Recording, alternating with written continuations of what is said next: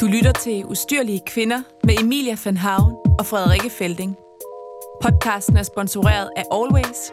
Keep her playing. Kvinder har i tusindvis af år været styret af tre S'er. Skønhed, seksualitet og socialitet. Derfor eksisterer der i vores samfund en lang række forventninger til, hvordan kvinder skal opføre sig, præstere og se ud. Derfor har vi brug for mange flere ustyrlige kvinder, der ikke lader sig styre af samfundets forventninger til, hvordan man som kvinde skal være, men som til gengæld lader sig styre af deres egen lyst. Og det er det, denne podcast handler om. Ustyrlighed. For ustyrlighed kan være med til at udvikle et samfund mod større balance. Derfor skal du i denne podcastserie møde en masse ustyrlige kvinder, som kan være med til at gøre dig mere ustyrlig.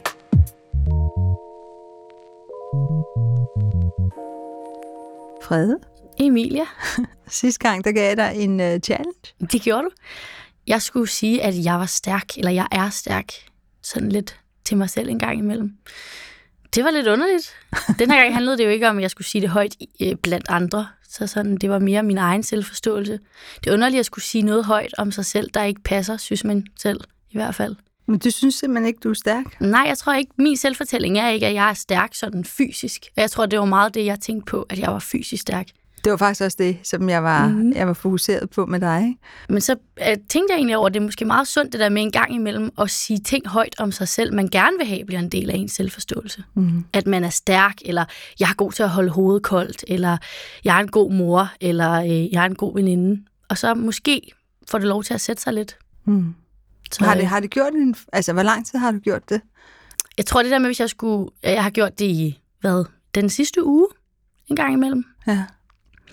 Men jeg tror lige med fysisk stærk, jeg tror, jeg skal løfte nogle vægte, før den selvforståelse, den ændrer sig. Men øh, det kunne godt blive en ny vane. ja. Det er, jeg vil i hvert fald øh, råde dig til det, fordi det er ret fedt. Jeg har selv øh, på et tidspunkt, da jeg lavede en, en del vægttræning og gik til karate, det der med at mærke, at man bliver stærkere, mm-hmm. det er altså mega fedt.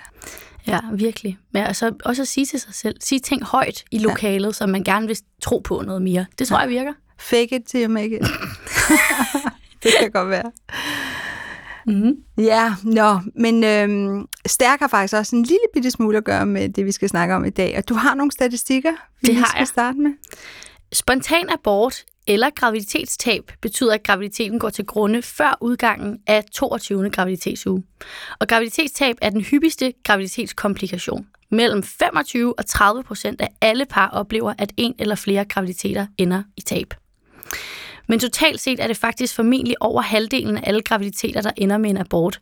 Mange sker bare så tidligt, at kvinden endnu ikke ved, at hun er gravid.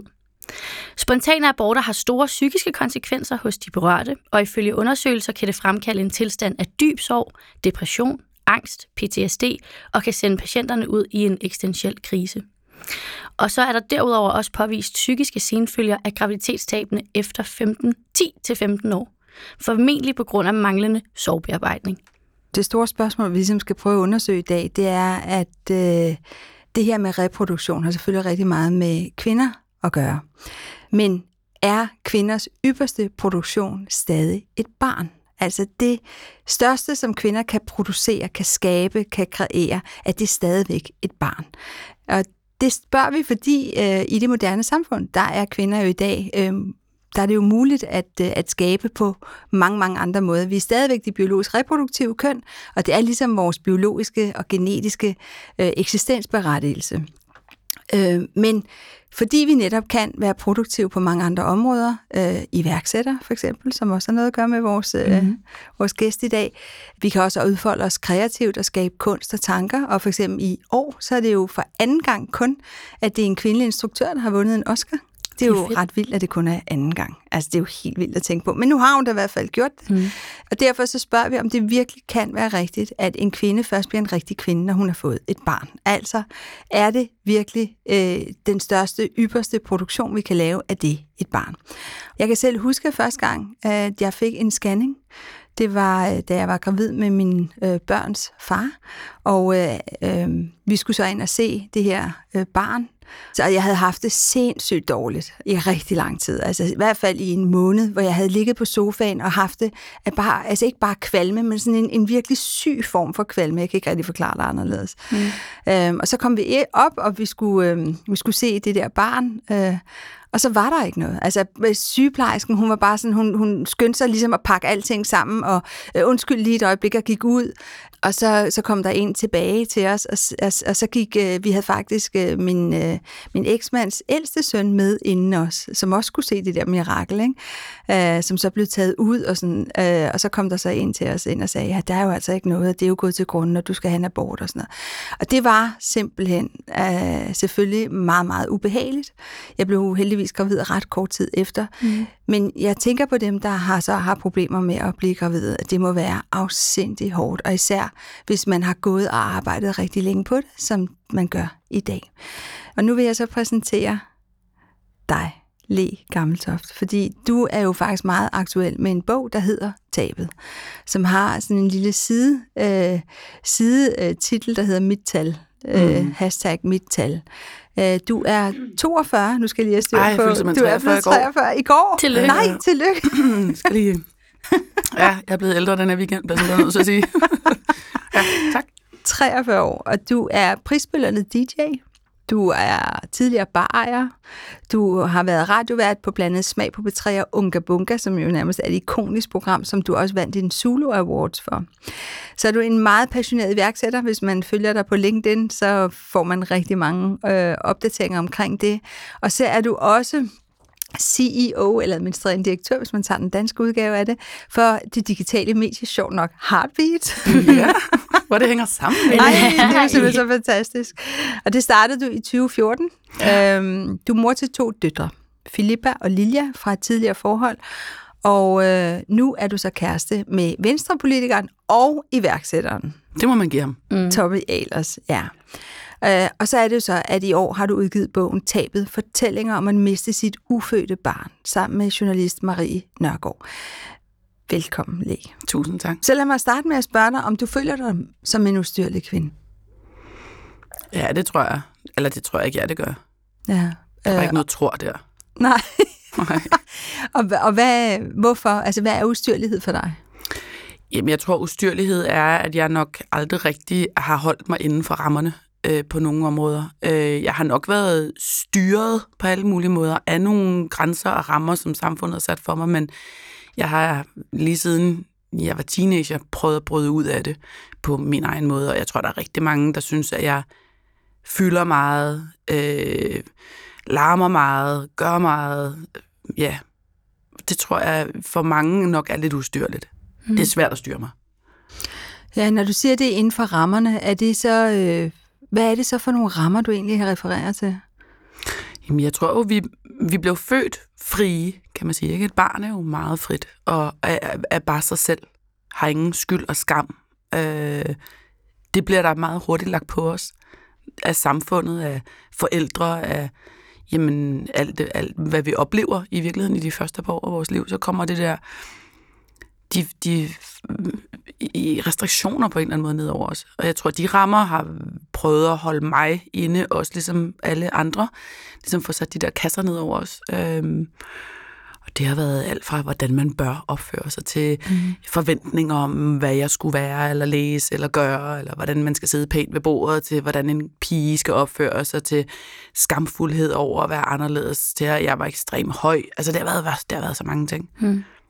Ja. De der tre områder, vi snakker om i ustyrlighed, øh, skønhed, handler jo ikke bare om at være smuk, sådan i mm. almindelig æstetisk, øh, hvad skal man sige, stilistisk øh, antagelse, men det handler rigtig meget om at turde stille sig selv frem, fremtone, som man selv har lyst til, og dermed tage sin egen plads, mm. og på den måde bidrage med det, man har lyst til, og selv synes er vigtigt. Ja. Og når man, man kigger på dig som DJ, for eksempel, altså dit første sådan rigtige job, ikke? det var jo som DJ, og der har du i den grad stillet dig frem. Ikke bare dig selv, men også igennem den musik, du har udvalgt og taget en plads. Ja. Øh, og det var også i et meget mandsdomineret fag. Ja. Er det ikke stadig det egentlig? Øh, jo, altså det er jo ligesom alt andet. Det går langsomt, men der er flere kvinder, der Jeg tror faktisk, at der er en kvinde på top 100 nu. Øh, Jamen, det er da også en vild udtalelse. Jeg tror faktisk, der er en kvinde på top 100 nu. ja, det er helt vanvittigt. Der er nogle sindssygt dygtige kvinde DJ's derude, men, de, men det er jo også løg at være DJ.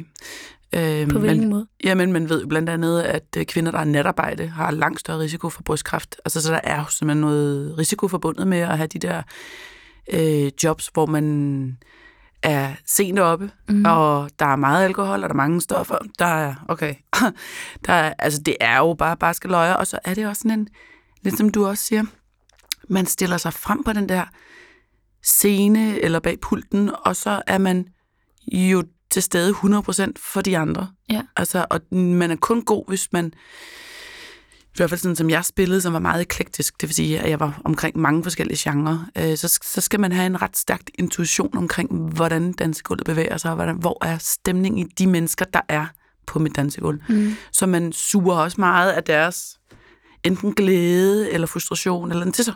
Ja. Så man kommer hjem og er meget fyldt op. Altså, jeg var meget sådan... Man glemmer måske nærmest helt sig selv, når man spiller musik. Gør man det? Øh, jeg tror, de bedste øjeblikke, jeg har haft som DJ, det er, når det hele går op i en øjehenhed, hvor, man, hvor, hvor det glider sammen, det hele. Mm. Altså, hvor man ikke rigtig kan skille det ad. Så sker der noget, der er magisk. Ikke? Mm. Øh, og når jeg savner DJ, så er det det, jeg savner. Men Den jeg savner følelse. fandme ikke at stå der klokken 3 om natten over for en masse tosser, der viser en mobilskærm med et eller andet ønske. Spil det her! Jeg, kan, jeg kan ikke læse, hvad du siger.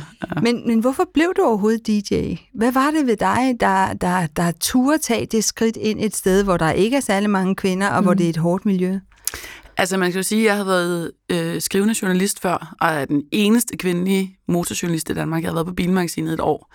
Så det startede altså før DJ'ing.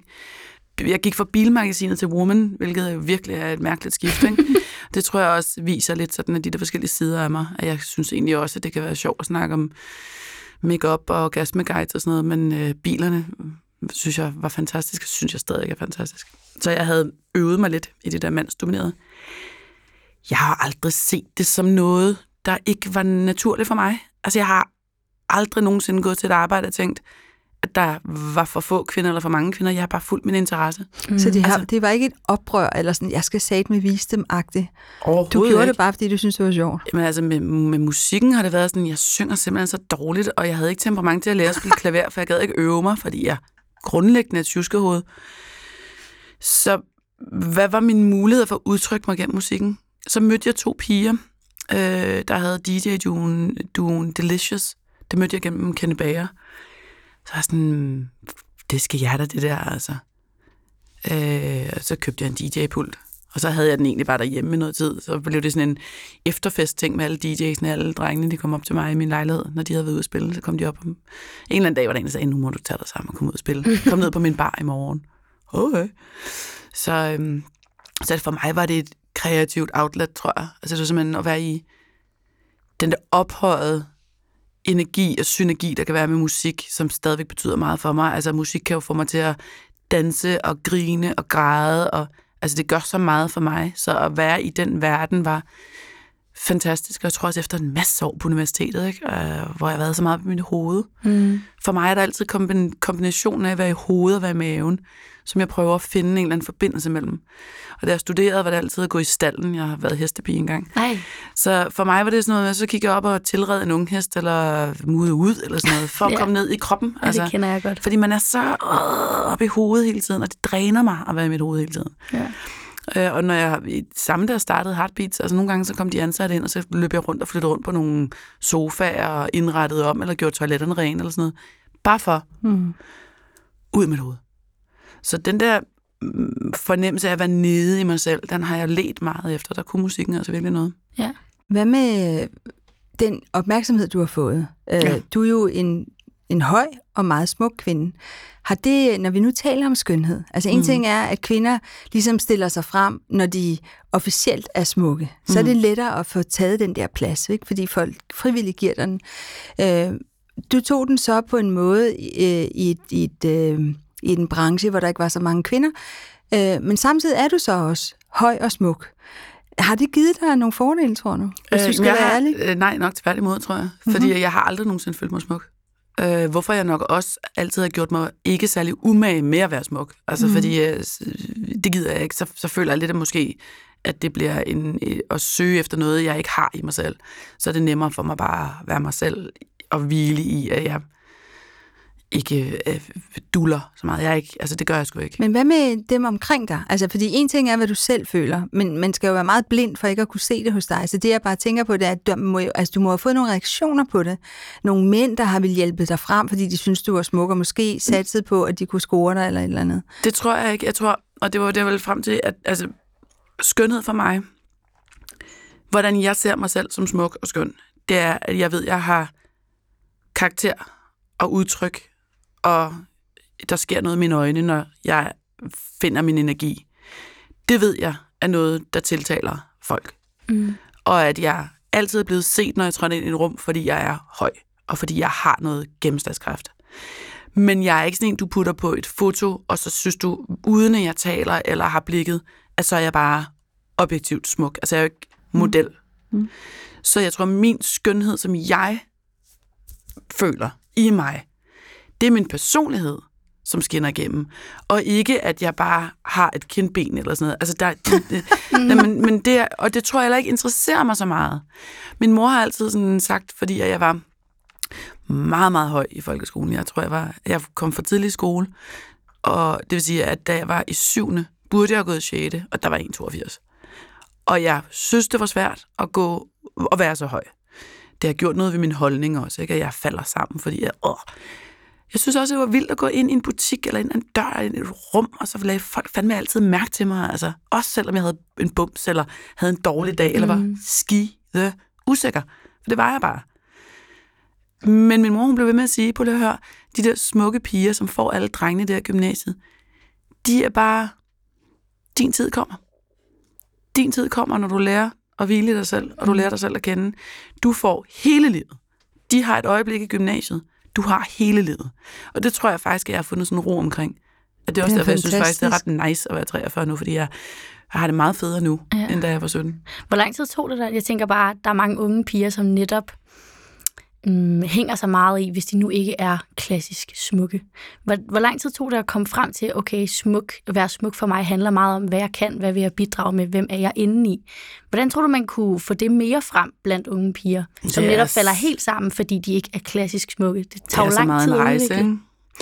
Jeg havde jo ikke alt det der Instagram-lort, da jeg var i Ej. 20'erne. Ja. Øhm, så der var en anden måde at se på hinanden på. Ja. Øhm, jeg havde i mine 20'er et kæmpe og gevaldigt opgør med, at jeg havde et formål med, at jeg ville kunne stå på et bord ude på en klub og danse, uden, der var, uden at have det dårligt med, at folk kiggede på mig. Det gik vildt for sig. Altså, jeg har været vildt i byen, lad mig Mm. sige det sådan, for at sætte mig selv fri. Ja. Og det gjorde jeg. Og Jeg havde tre år, hvor jeg gik amok. Og så, da jeg ligesom sagde, okay, nu har jeg, nu har jeg lært det, jeg skulle lære, så stoppede jeg ligesom med at gå så meget amok. Så jeg havde et formål med at ligesom sætte mig selv fri fra alt det der øh, skam eller usikkerhed, eller hvad det var, der drænede mig. Men jeg tror, øh, det er kommet rigtig meget med selvindsigt og blive ved med at arbejde med mig selv. Jeg har gået i terapi siden jeg var 16. Altså, jeg synes, det er det mest interessante, det er at kunne mærke, okay, nu har jeg en knude i maven, hvorfor har jeg det? Det er, fordi jeg er bange. Hvorfor er jeg bange? Bliv ved med at stille sig selv de der spørgsmål. Hvad- Hvor kommer det her fra inde i Ja. mig, at jeg tænker sådan om mig selv eller Ja. om verden? Fuldstændig. Ja. Men øhm, jeg føler mig stadigvæk ikke sådan øh, objektivt smuk. Altså, Nej, jeg skulle og- lige til at spørge dig om det. Føler du dig smuk i dag? Men det er sådan set ikke, om du er objektivt smuk, men føler du dig selv som et smukt menneske i dag? Men jeg vil aldrig nogensinde... Men det er også fordi... Åh, jeg synes, skønhed er sådan en lille smule uinteressant. Ja. Altså, Også indre skønhed.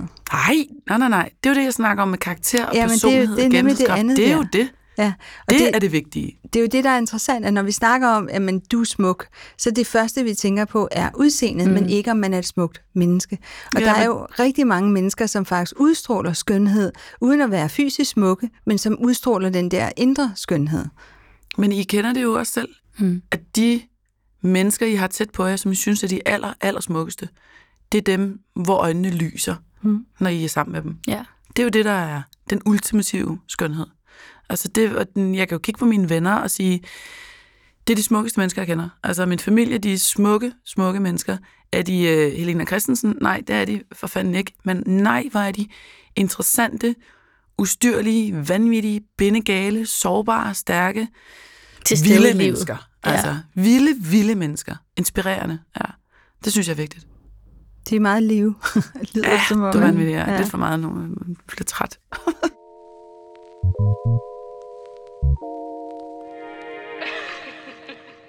Men det der med at stå frem, og ligesom turde stå frem med mm. noget, der også er modsat af det, som man normalt møder i de uh, områder, man er, det, uh, det har du sådan set, altså det synes jeg er meget karakteristisk for dig gennem hele dit liv. Mm. Men hvis vi lige skal komme ind på netop din, din bog, ja. øh, der handler det jo meget om at tage et tabu omkring tabet af et ufødt barn som jeg også selv har oplevet. Altså jeg var jo også, da jeg fik den der abort, fordi jeg skulle jo ind og have en abort. Altså det skulle jo ligesom fjernes, det foster, der var gået til, ikke? Og fosteret var dødt, ikke? Fosteret var dødt, havde været dødt i en måned. Altså jeg havde, det var derfor, jeg var blevet så syg. Altså jeg havde det simpelthen så dårligt. Jeg kunne ikke forstå, hvor dårligt. Altså at det var sådan, mm. man havde det dårligt, når man var gravid, ikke? Øhm, så, så, så jeg skulle ind og have den abort, jeg var selvfølgelig rigtig ked af det bagefter. Og det er jo netop det der med, jamen, altså, det barn var jo ikke rigtig blevet et barn endnu, hvordan kan du være så ked af det? Øhm, det har du skrevet en bog om. Kan du ikke prøve at sætte nogle flere ord på, hvorfor at du overhovedet skrev den bog? Jo, altså jeg tror faktisk, at der er mange, der er blevet lidt overrasket over sårbarheden i det projekt, fordi jeg ikke måske fremstår super sårbar. Men jeg har været gravid fem gange, og gravid med seks børn faktisk, øh, og har to fantastiske piger, og det var, da min yngste fyldte, øh, hun var vel en lille år eller sådan noget, der tænkte jeg, jeg havde faktisk mødt ret mange.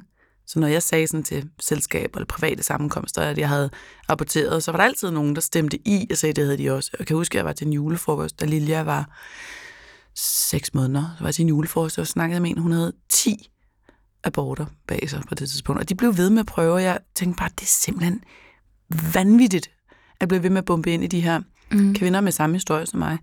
Og så skrev jeg en klumme om det, fordi jeg tænkte, altså, jeg er i hvert fald ikke den eneste, at det har været benhårdt. Jeg synes også, at den der, det jeg havde oplevet omkring det manglende sprog omkring, det havde været ret, det havde været meget ensomt, altså, og folk var meget op på hesten, og du har også, og alle de der tal, man får i hovedet, alle flosklerne og klichéerne.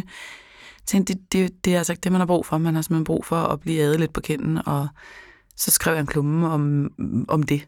Ja. Og så gik der noget tid, øh, altså, og det væltede fuldstændig, altså min Instagram, øh, det der med mit tal, hashtagget gik helt kuk.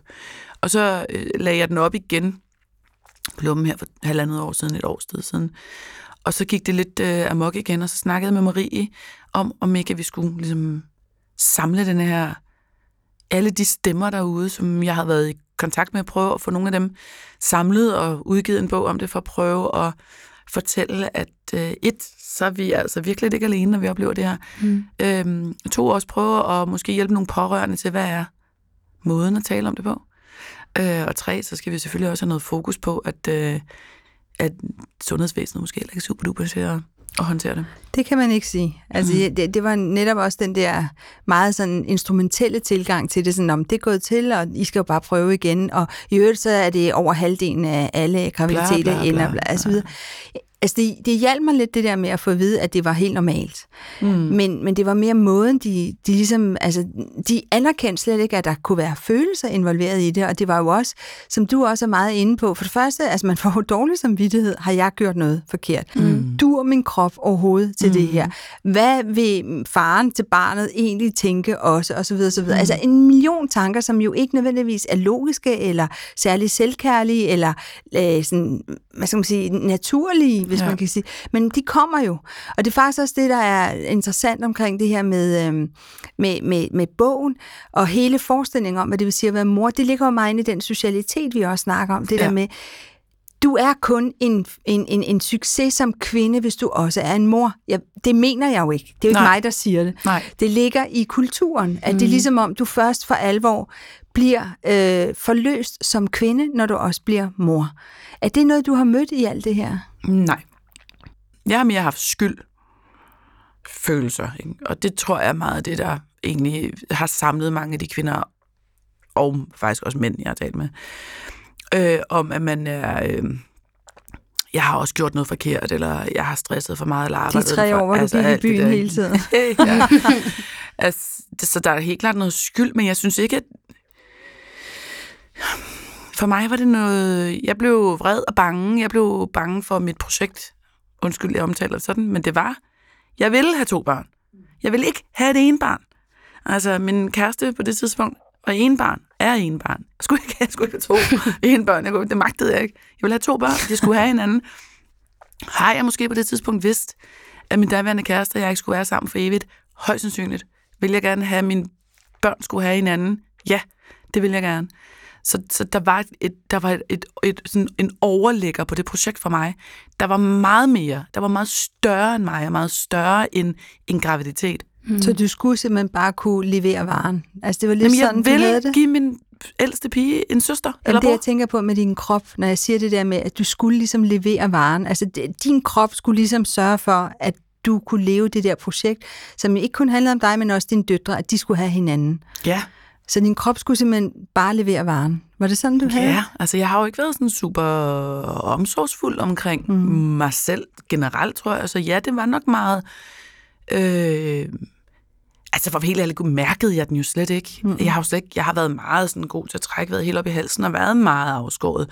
Og specielt når det kom til sårbarhed, det vil sige at gå igennem de der aborter, har jo været meget aflukket for mig. Det er jeg også ret ærlig omkring i bogen, at jeg har ikke talt om det. Min eksmand og jeg talte ikke om det. Han er også med i bogen, og det er jo også gået op for ham, da han læser mit kapitel, og jeg læser hans, at vi har kraftet med, der aldrig nogensinde talt med hinanden om det her. Vi er jo tumper, altså. Men det var, fordi det jo ikke handlede om os. Ja. Det handlede om, at vi skulle have det barn. Altså, Nu har jeg ikke selv, Frederikke, ja. Ja. ja.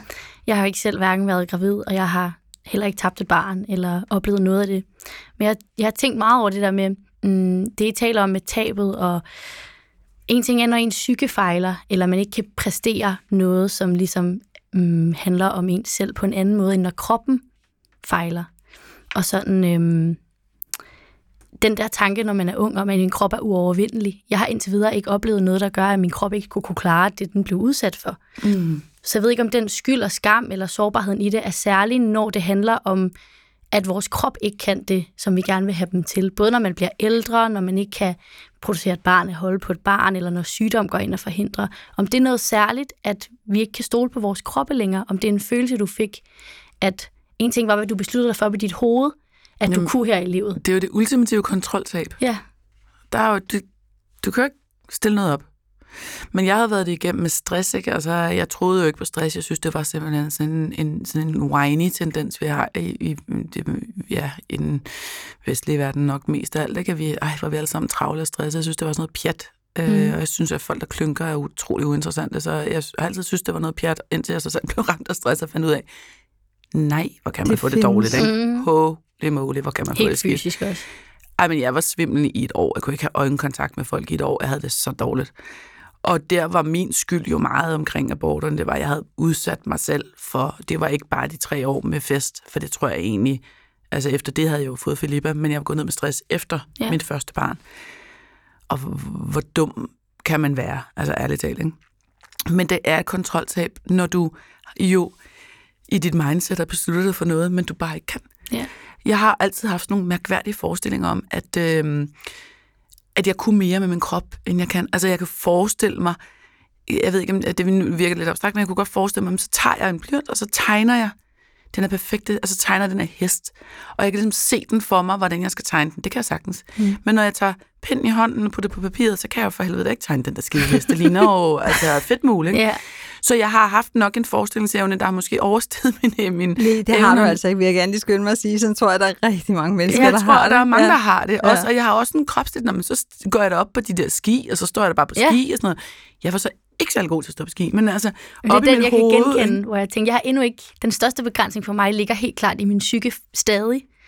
Så øh, det har været meget fin- finurligt for mig at tænke, okay, hvad, når jeg støder ind i noget på et tidspunkt, hvor jeg virkelig ikke kan gøre noget ved status quo, Mm. hvordan kommer man omkring det? Altså, jeg oplevede det også der. Første gang, jeg netop ikke kunne styre min krop, det var faktisk, da jeg blev gravid. Ikke mm. bare den første gang, men altså de gange, hvor jeg gennemførte graviditeten. Det der med at kunne ligge i sin seng i 8. måned, og, og, og bruge en halv time på at tænke på, om man orker at vende sig. Uh, det, det var vildt underligt. Altså vildt underligt, og, og at kroppen tog så meget over. Der var så meget, jeg lige pludselig ikke kunne. Jeg kunne simpelthen ikke bestemme over den længere, mm. og jeg blev underlagt min krop, og ikke omvendt. Um, så, ja. men, men jeg har også tænkt på dig, Frederik. Tænker du over, om, om du øh, kan blive mor? Mm. Ja, altså, øh, men det er først noget, der er kommet lidt senere. Jeg tænkte, jeg gik en tur med min kæreste, hvor vi talte om, om p-piller og prævention. Hvad gør det egentlig? Om det forhindrer ægløsning. Hvad sker der så med ægget? Og det kunne jeg simpelthen ikke svare på. Jeg ved ikke, det, det forsvinder vel, eller... Og så havde vi en, en snak om, når men, øh, at kan det så fungere som sådan en opsparing, så hvis ægløsning bliver forhindret, hvor bliver ægget så af? Har jeg så flere af dem? Og så gik det op for mig et, hvor lidt jeg egentlig ved om, hvordan jeg fungerer indeni. Og at jeg har jo de æg, jeg har, og hvad nu hvis? Og hvad vil det gøre for mig, hvis jeg, hvis jeg ikke kunne få et barn? Skulle man så tale om det øh, med den partner, jeg har nu, til trods for, at jeg er 24? Øhm, og så det førte lidt mig lidt til at tænke meget over den der kategori kvinde hænger rigtig meget sammen med kategorien mor. Mm. Og hvordan kan vi skabe en, en kategori, der hedder kvinde, som også inkluderer alle dem, der ikke vil være mødre, ikke kan blive mødre. For jeg synes tit, at det at blive mor og barsel og alt muligt, at det vi taler meget om, når vi taler om kvinder. Så sådan, det har præget min tankegang meget omkring det, okay. Mm. Når man ser på din karriere, Lee, så kan man jo se, at du har i hvert fald været ekstremt kreativ og brugt rigtig meget af din kreative kraft også på andet end børn. Mm. Altså, så må jeg jo sige det, man ikke må sige som mor, og det er, at jeg tror simpelthen også, at det ligger ret fint til mig at have mine børn halvdelen af tiden. Elsker dem, hold nu kæft, hvor er de fantastiske mennesker, og jeg synes, at det er vidunderligt at tale med dem. Jeg synes ikke, små børn er særlig interessante. Mm. Jeg synes, de bliver interessante, når man kan have en samtale med dem. Min ældste er lige fyldt ni, og hun hende har jeg sådan nogle identitets- og selvværdssnakke med, ja. som er så vidunderlig. Jeg bliver så stolt, fordi at det her lille menneske har selvværd.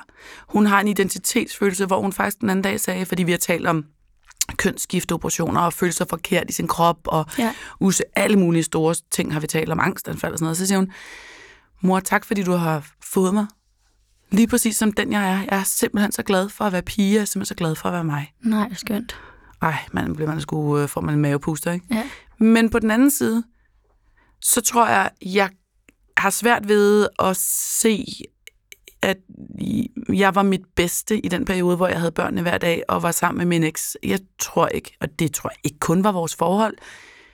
Jeg tror simpelthen også, at jeg har brug for det outlet, jeg har, når jeg ikke har børn. Mm. Altså, det, kan, det giver mig noget, og det giver mig noget, at jeg ikke skal være så mast og træt hele tiden. Altså, så jeg får simpelthen lov til at være skør og øh, alt muligt den ene uge, og så øh, lave øh, laksebøffer og deres livretter, hygge og gå på legepladsen eller Tivoli, eller hvad fanden man laver den anden nu. Altså alt. Jeg, jeg kan godt lide afvekslingen, men jeg har også altid været sådan en, der startede noget, og så ikke rigtig givet at være ved det særlig lang tid, og startede alt muligt nyt hele tiden, fordi at det keder mig at sidde og lave det samme konstant. Ja. Og jeg også derfor, jeg godt kan lide at være iværksætter, altså skal man have 45 hatte på, ikke? Ja. Så, så øhm, det kan også godt være, at det bare at, fordi, at det var øh, hårde øh, unge Jamen, jeg tænker også, at, at, at forestillingen om, hvordan man så er en rigtig mor. Ja. Fordi nu har jeg også, eller nu er det jo snart efterhånden ved at være flyttet hjem fra alle sammen, ikke? Så, så nu oplever jeg lige pludselig en, en, øh, en helt anden frihed, end jeg har haft i mange, mange, altså 25 år. Ikke? Mm.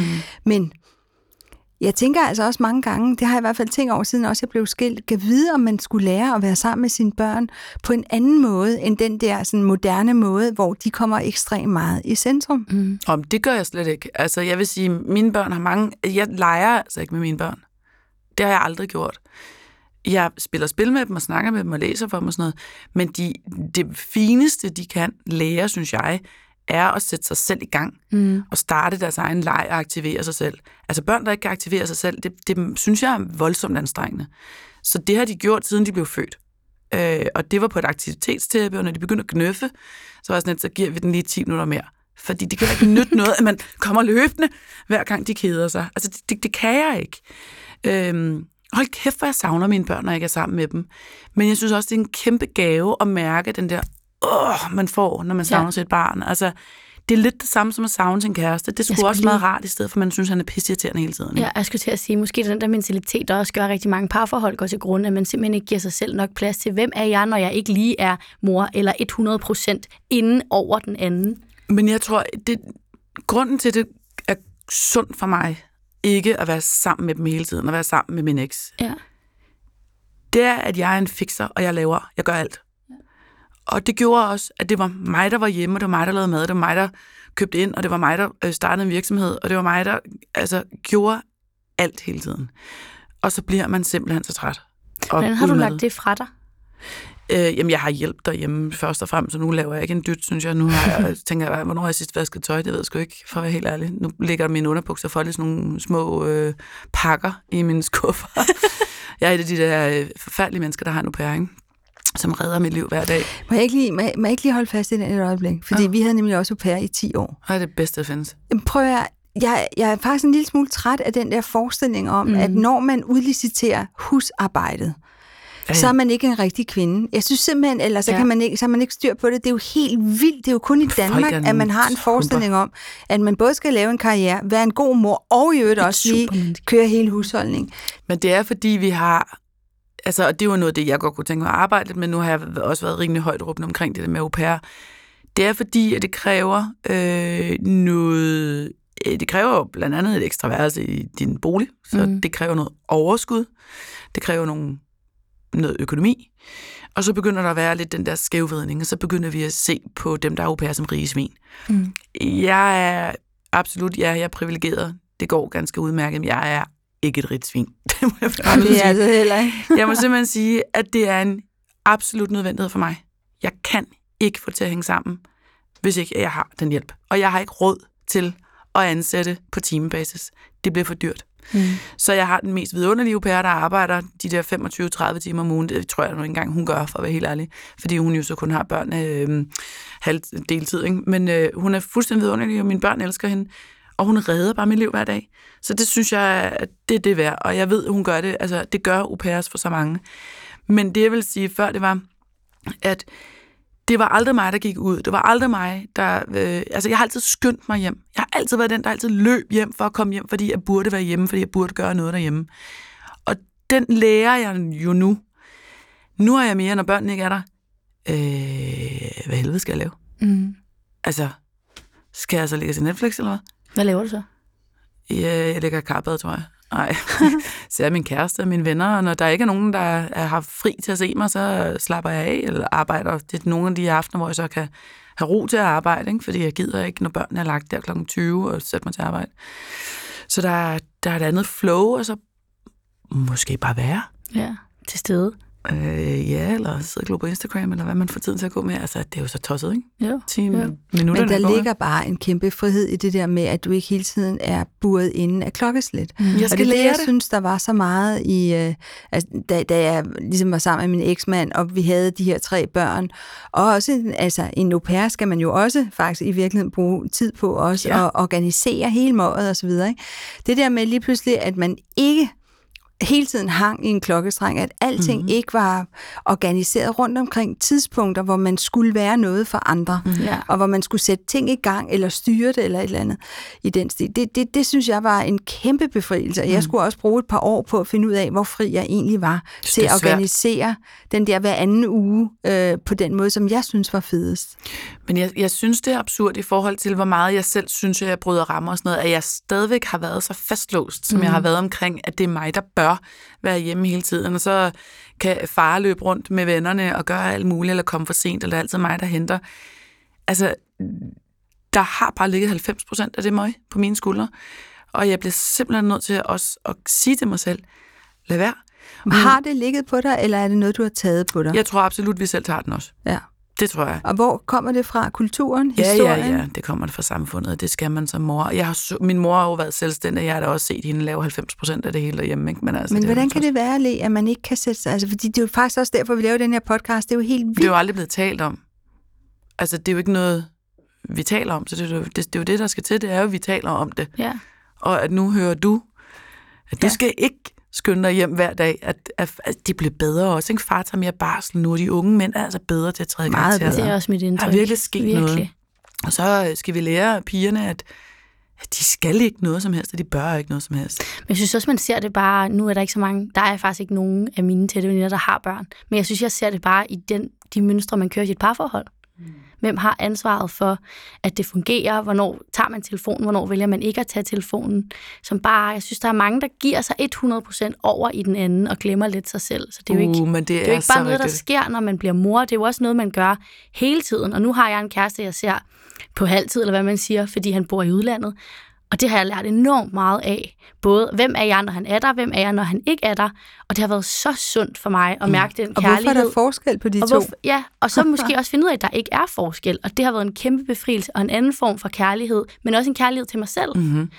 Og det, det har jeg lært virkelig meget af. Det er så god en pointe. Jeg lavede faktisk i omkring årsskiftet her mellem 2020 og 2021 et interview til alt for damerne, hvor det handlede om kærlighed, hvor jeg selvfølgelig også fik snakket om min eksmand, eller ekskæreste. Og jeg må simpelthen sige, at jeg har mistet mig selv i mine mm. forhold. Jeg har givet simpelthen kald på mig selv og min identitet for at være over i ham, fordi jeg gerne vil elskes. Mm. Og det tror jeg også, vi har mere af i os, altså kvinder, at vi vil virkelig bare gerne elskes, og så lige pludselig så opløser vores grænser sig, og så ender man i sådan noget, hvem fanden er jeg, og hvordan man skal du elske ulidelig. en, der ikke ved, hvem hun er? Altså, ja, og man bliver og- ulidelig at være sammen med. ja, det ved jeg ikke, om jeg var, men jeg var i hvert fald ikke mig. Ja. Og så nu har min nye kæreste jo så virkelig fået øh, øh, altså, hænderne fulde, fordi jeg sætter jo fandme mit, mit grænsependul banker bare rundt nu, ikke? Sætter bare grænser hele tiden, og den her stakkels mand, hvad, hvad, hvad fanden er det med dig? Men jeg skal lige holde fast i mig. Altså, det jeg har lært med det der brud, er jo også, at jeg bliver simpelthen nødt til at holde fast i, hvem jeg er, også når jeg går ind i et nyt forhold. Og jeg har sagt til ham så mange gange, jeg skal kraftedeme ikke sidde i dit hus og vente på dig. Mm. Altså, det gider jeg ikke. Det sagde min veninde også til mig. Du må aldrig vente på nogen. Lad være med at vente på nogen. Det Men første, den der passiv, altså, Ja. ja. det er ramt af den passivitet. Ligesom, når du er travlt, så sidder jeg her og venter på dig. Nej. Ha' dit eget liv. Ja. Nu. Lev Men det. jeg, men le, jeg tænker, altså når jeg ser på... Tommy, øh? Jamen, det jeg tror, jeg har læst det samme interview, som mm. du snakker om. Og en af de ting, jeg tænkte på, det var også det her med, at du, øh, når du snakker om parforholdet, øh, det der med at være sig selv i et parforhold. Når jeg så ser på dig, Mm. og ser på det maskuline og feminine, sådan det arketypisk maskuline og feminine, så synes jeg faktisk, at du, øh, du i virkeligheden slår mig mere øh, på arketypisk maskulin mm. end arketypisk feminin. Mm. På den anden, når du taler om det med sårbarhed, som jo så var en lidt ny side fra dig selv. Ikke? Mm. Og nu er du så sammen med en mand, som simpelthen øh, altså umiddelbart virker arketypisk maskulin, fordi han er meget kreativ, han er meget sådan ud og har den der penetrationskraft, han skaber ting meget hurtigt.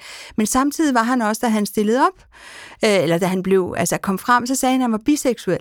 Og det synes jeg var, altså for det første synes jeg, det var så cool, at han bare sagde det der. Så, så kunne de der journalister ikke behøve at lave det til en sag. Ikke? Han har ligesom selv været ude af det. Hele det der omkring maskulinitet og feminitet i jeres parforhold, hvor at, at, øh, at Tommy i hvert fald har sagt, at han også er biseksuel. Har det overhovedet, altså har det, har det givet dig noget nyt omkring femininitet og maskulinitet? Jamen, jeg tror faktisk, at vi minder helt vanvittigt meget om hinanden. Øh, vores energier er meget, øh, meget ens. Øh, og jeg tror i virkeligheden, at det, der er ret fint, det er, at vi begge to har den der, det har vi fået sammen, det tror jeg ikke, vi har haft i andre forhold, en ret god ærlighed omkring vores sårbarhed. Mm. Så vores maskuline og feminine kører ret godt sammen, fordi vi har fundet et sprog for det.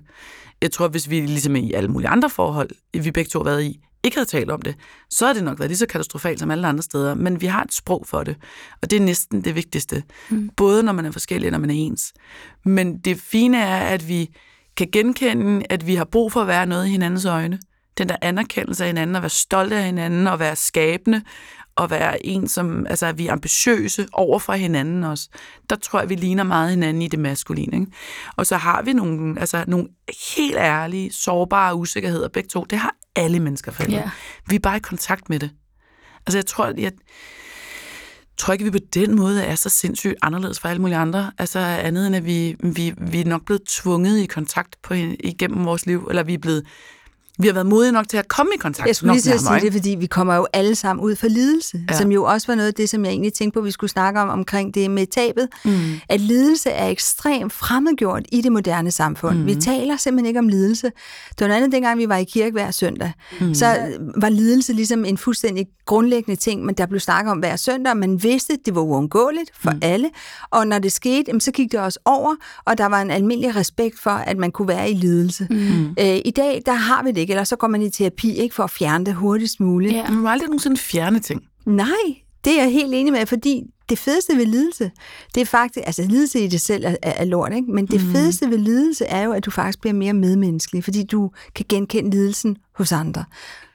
Jo, men det er jo også i de der yderpunkter. Altså det er jo i... Ej, jeg snakkede med Susse Vold den anden dag. Hun sagde, at... Øh, at lære, altså, at lære, livet er jo sådan, vores grundfølelser er delt op i kærlighed og frygt. Og det kan jeg så godt lide, fordi det er jo der, hvor man, det er jo der, alting udspringer fra. Og hvis man ikke kigger på sin frygt og lærer den at kende, så sætter den sig som vrede og passiv aggressivitet og begrænsninger og alt muligt. Ikke? Altså manglende overskud, den kan virkelig æde en. Men frygt er jo virkelig fantastisk at arbejde med, hvis man tør at kigge på den. Mm. Ligesom med kærlighed, kan også være virkelig, virkelig svær at kigge på, for den er så sårbar, og den handler om at miste. Mm. Altså, så vi har bare de to yderpunkter, som er så vigtige. Og vi skal, vi skal jo ikke løbe for noget af det, vi skal forstå det. Det er også derfor, jeg altid siger, at jeg går helt, altså jeg går så meget til alt muligt freaking terapi, og har gjort det hele mit liv, fordi hvordan skal jeg nogensinde opnå nogen form for lykke i mit liv, hvis ikke jeg aner, hvem jeg er? Og hvis ikke jeg tør kigge på de grundfølelser, og jeg ikke tør kigge på, hov, nu får jeg ondt i maven, hvorfor gør jeg det? Det er fordi, at mine grænser vil blive overskrevet. Hvad er det for en grænse? Det er en grænse omkring, altså, den rejse, man har i sit, i sit indre sådan, samtaleapparat, ikke? det er vigtigt altså. Du fortalte mig lige i bilen, da vi kørte hen, Emilia, at øhm, var det da du blev 40, cirka, der tog du et ansvar for dit eget liv i form af at sætte grænser. Hvad vil jeg, hvad vil jeg ikke? Og så brugte du udtrykket, it's my way or the highway. Var det ikke sådan, det var? Jo, altså, nej, altså ja, næsten. Fordi det, jeg sagde, det var, det var omkring 40, der følte jeg for alvor, at nu, nu, nu havde jeg rigtig, ikke rigtig nogen undskyldning for ikke at være voksen længere. Ah, det var sådan, mm. det var? Ja, men i dag, altså nu er jeg 54, mm. det er nu, jeg, først nu, at jeg faktisk kan begynde at mærke for alvor, at jeg siger sådan, prøv at enten er det på min måde, ikke i alt overhovedet, mm. men nogle gange er der bare noget, jeg kan mærke, enten er det på min måde, eller så er det slet ikke noget sammen. Mm. Og det er altså nyt for mig. Jeg tænker bare, at jeg levede, regner med, cirka halvdelen af mit liv. Altså, det skulle alligevel vildt, at ja, der går så mange år. Hvis man kunne mm, få det implementeret lidt tidligere. Der er jo liv. masser af kvinder, det, der har det tidligere Jo, også, det er der, men jeg tror, at det, det handler jo igen om, at vi er så bange for, at vi ikke bliver elsket, hvis vi ser fra. Ja. Hvis jeg siger, at jeg gider ikke gå med ud på fredag, eller jeg kan ikke komme til din barndåb, mm. eller øh, jeg synes faktisk, du er en killing over for mig lige nu. Altså bare de der ting, hvor man siger det og er lidt ærligt, så tænker man, shit, nu, nu kan hun eller han så ikke lide mig mere, og så er jeg ikke elsket, så mister jeg et venskab, og så, altså, så går der hele det der i gang. Ja. Men altså, man vinder ofte utrolig meget respekt, når man tør at sætte en grænse, hvis man gør det på en ordentlig måde. Jeg skulle lige sige det. Det er jo også måden, du gør det, det, er det på. Der. Ja. Men der er der ikke andet end respekt over for et menneske, som kan mærke sig selv. Præcis. Og mærke, det, var, det har jeg faktisk ikke lyst til. At, jeg har, jeg vil vildt gerne komme på fredag. Jeg har ikke energien. Jeg har simpelthen haft det benhårdt de sidste to uger. Øh, raincheck. Altså, ja. jeg, jeg, jeg, jeg ser dig, men jeg ser lige mig selv først. Jeg synes okay. faktisk også, der er en ting, der er meget vigtig omkring det, når man så er mor eller i hvert fald ansvarlig for nogle børn eller unge. Og det er i det øjeblik, at man selv sætter sin grænse, og ligesom giver sig selv plads til at være det menneske, man er, så giver man indirekte også den læring videre til sine børn. Mm. At de har retten til at gøre det. Og det synes jeg næsten er det største, man kan gøre over for sine børn. Mm. For, ligesom din datter sagde til dig. Ikke? Ja. Du har vist mig, og du har givet mig plads til at være det menneske, jeg gerne vil være. Og det er jo derfor, man også skal gøre det. Mm. Øh, Men det mest respektfulde, du kan give et andet menneske, det er givet at sætte grænser over for vedkommende. Det er så respektfuldt, for det viser, at du gider at gå op i den, øh, i den relation. Ja. Det er det samme med et barn. Det vigtigste, du kan give et barn, det er rammer og disciplin, fordi det giver tryghed. Mm. Så faste rammer giver tryghed. Det gør det også i et forhold. Ja. Til en veninde, en ven, mor, far, whatever, kæreste, fordi en fast ramme for, kan man forholde sig til. Nu ved jeg, hvor jeg har dig. Okay, tak for den besked. Det øh, er æder med med respektfuldt at give at bruge sin energi på det over for et andet menneske. Og det skal man ikke være bange for. Der er, man vil kun få mere kærlighed og respekt, hvis man begynder at øve sig i at gøre det på en fin måde. Det, der, ikke? det andet bliver også noget sjasket noget frem og tilbage. Og er du ked af det? Er du ikke ked af det? Og kunne jeg og vil jeg? Og så kan man bruge også, at man mange gange, energi. Det skal man aldrig bruge et sekund på. Jamen, det, det tror jeg, der er mange, der gør. Jeg ja, render lidt tit ind i den der fælde, og ja. ej, kunne jeg skulle jeg gøre det, og skulle jeg ikke, i stedet for bare at sige, det er jeg sådan, synes jeg meget ligger. ofte også, at man får ansvar for de andres følelse, eller de andres man tager måde ansvaret, at, ja. have, at have det på. Ja, hvis ikke, de, altså, hvis ikke man er, er fuldstændig klar på det, ikke? Mm. det er helt sikkert.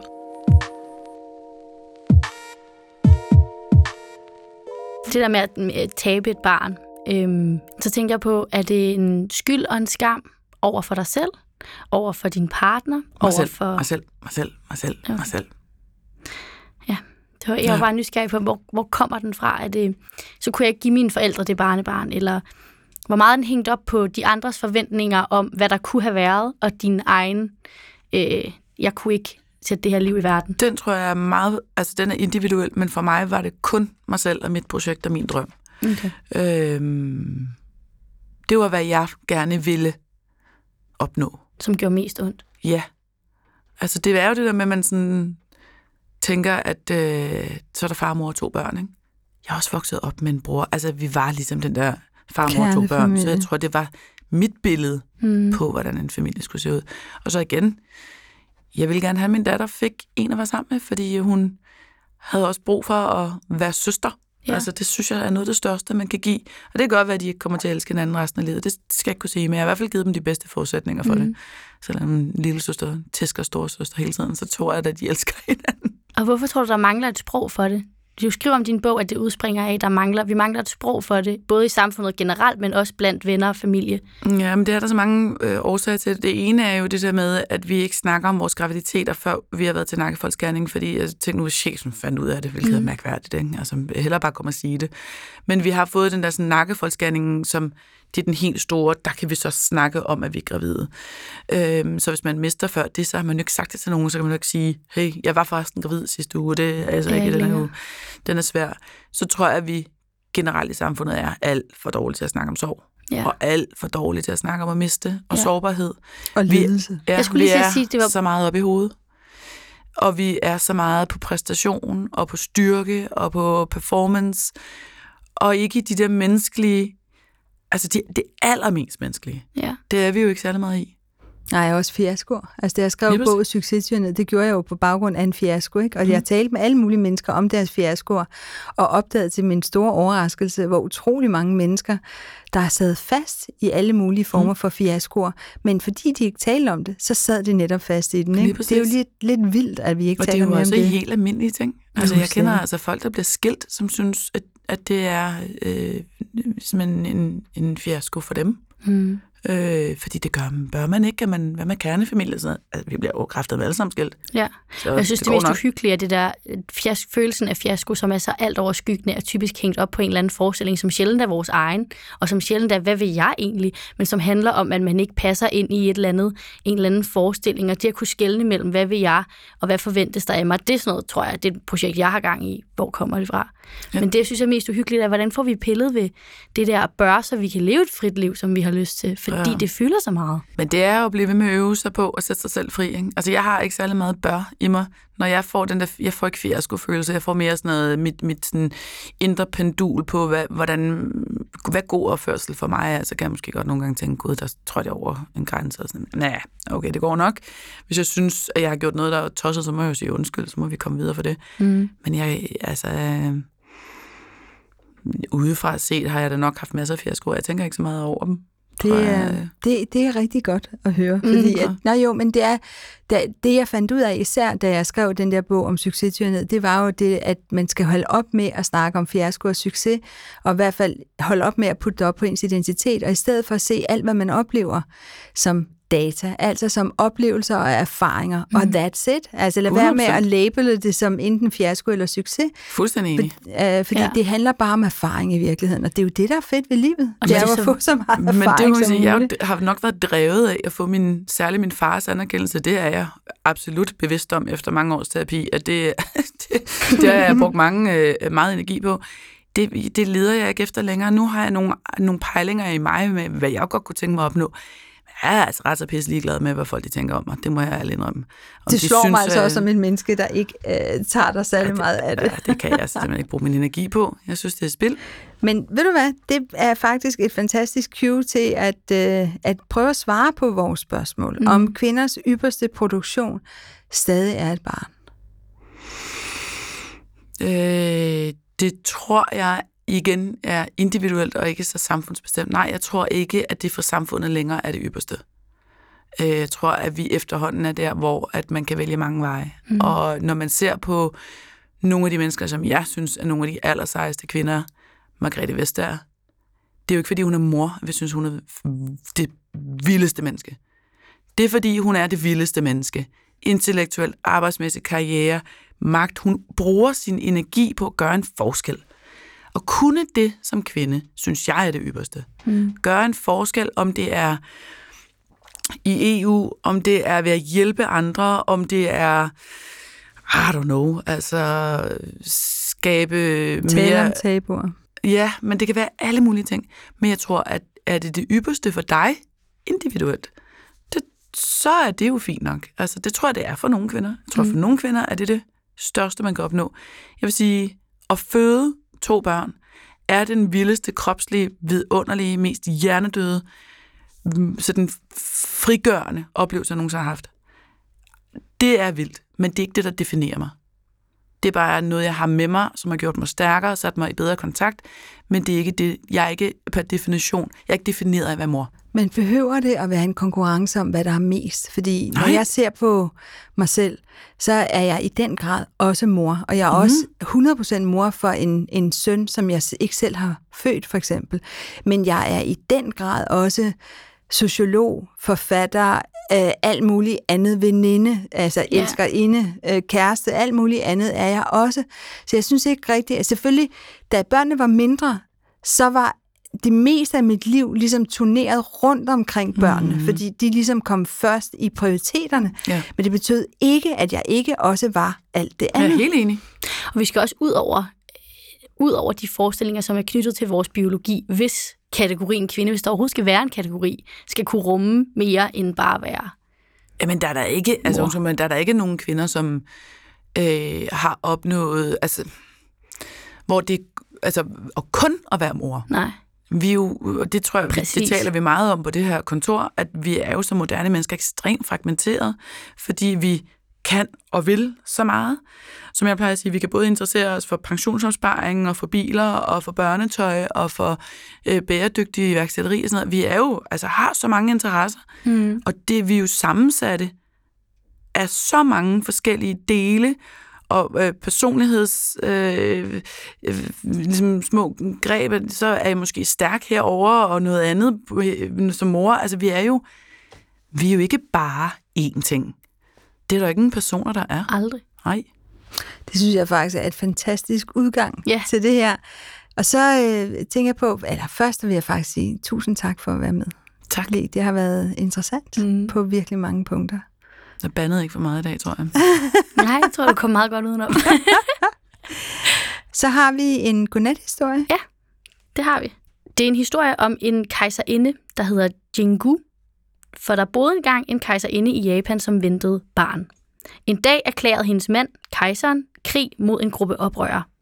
Jingu var uenig i beslutningen. Hun fortalte ham om et drømmesyn, hun havde haft. Det havde vist hende, at de skulle bruge deres hær til at invadere Korea. Et land fuld af vidunderlige ting, som er smukke at skue. Jingus mand lyttede ikke til hendes råd. Han tabte krigen mod oprørerne og døde. Jingu var stadig gravid og holdt sin mands død hemmelig. Hun tog hans tøj på og bekæmpede oprørerne på egen hånd. Så førte hun den japanske hær hen over det japanske hav for at erobre Korea, ligesom i drømmen. Jingus drøm hjalp med at vinde krige, men man mente også, at Jingu havde andre særlige magiske kræfter. Folk sagde, at hun styrede tidevandet ved hjælp af to ædelstene, som hun opbevarede i et smykkeskrin.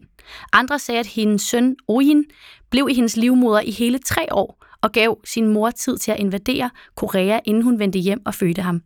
Formentlig var hun bare usædvanligt begavet og sej. Jingu var en heldemodig kriger og aldrig bange for at tage ansvar for sine handlinger. Hvis ekspeditionen er en succes, bliver det på grund af jer, mine ministre. Hvis ikke er skylden alene min, sagde hun. Ekspeditionen blev en succes, og hun regerede i over 70 år. Med vores svingende våben skal vi bekæmpe de høje bølger. Vores flåde er klar til at indtage rigdommenes land. Det er så hendes citat. Mm. Ja, hun er sej. Vi skal bare have mange flere af den slags historier frem, ikke? fordi vi render rundt og tror, at kvinder ikke kan sådan noget der. Ja. Men de har jo gjort det. Vi har bare ikke hørt om dem. Så. Og det her, det var så faktisk også vores uh, sæsonafslutning. Det er det.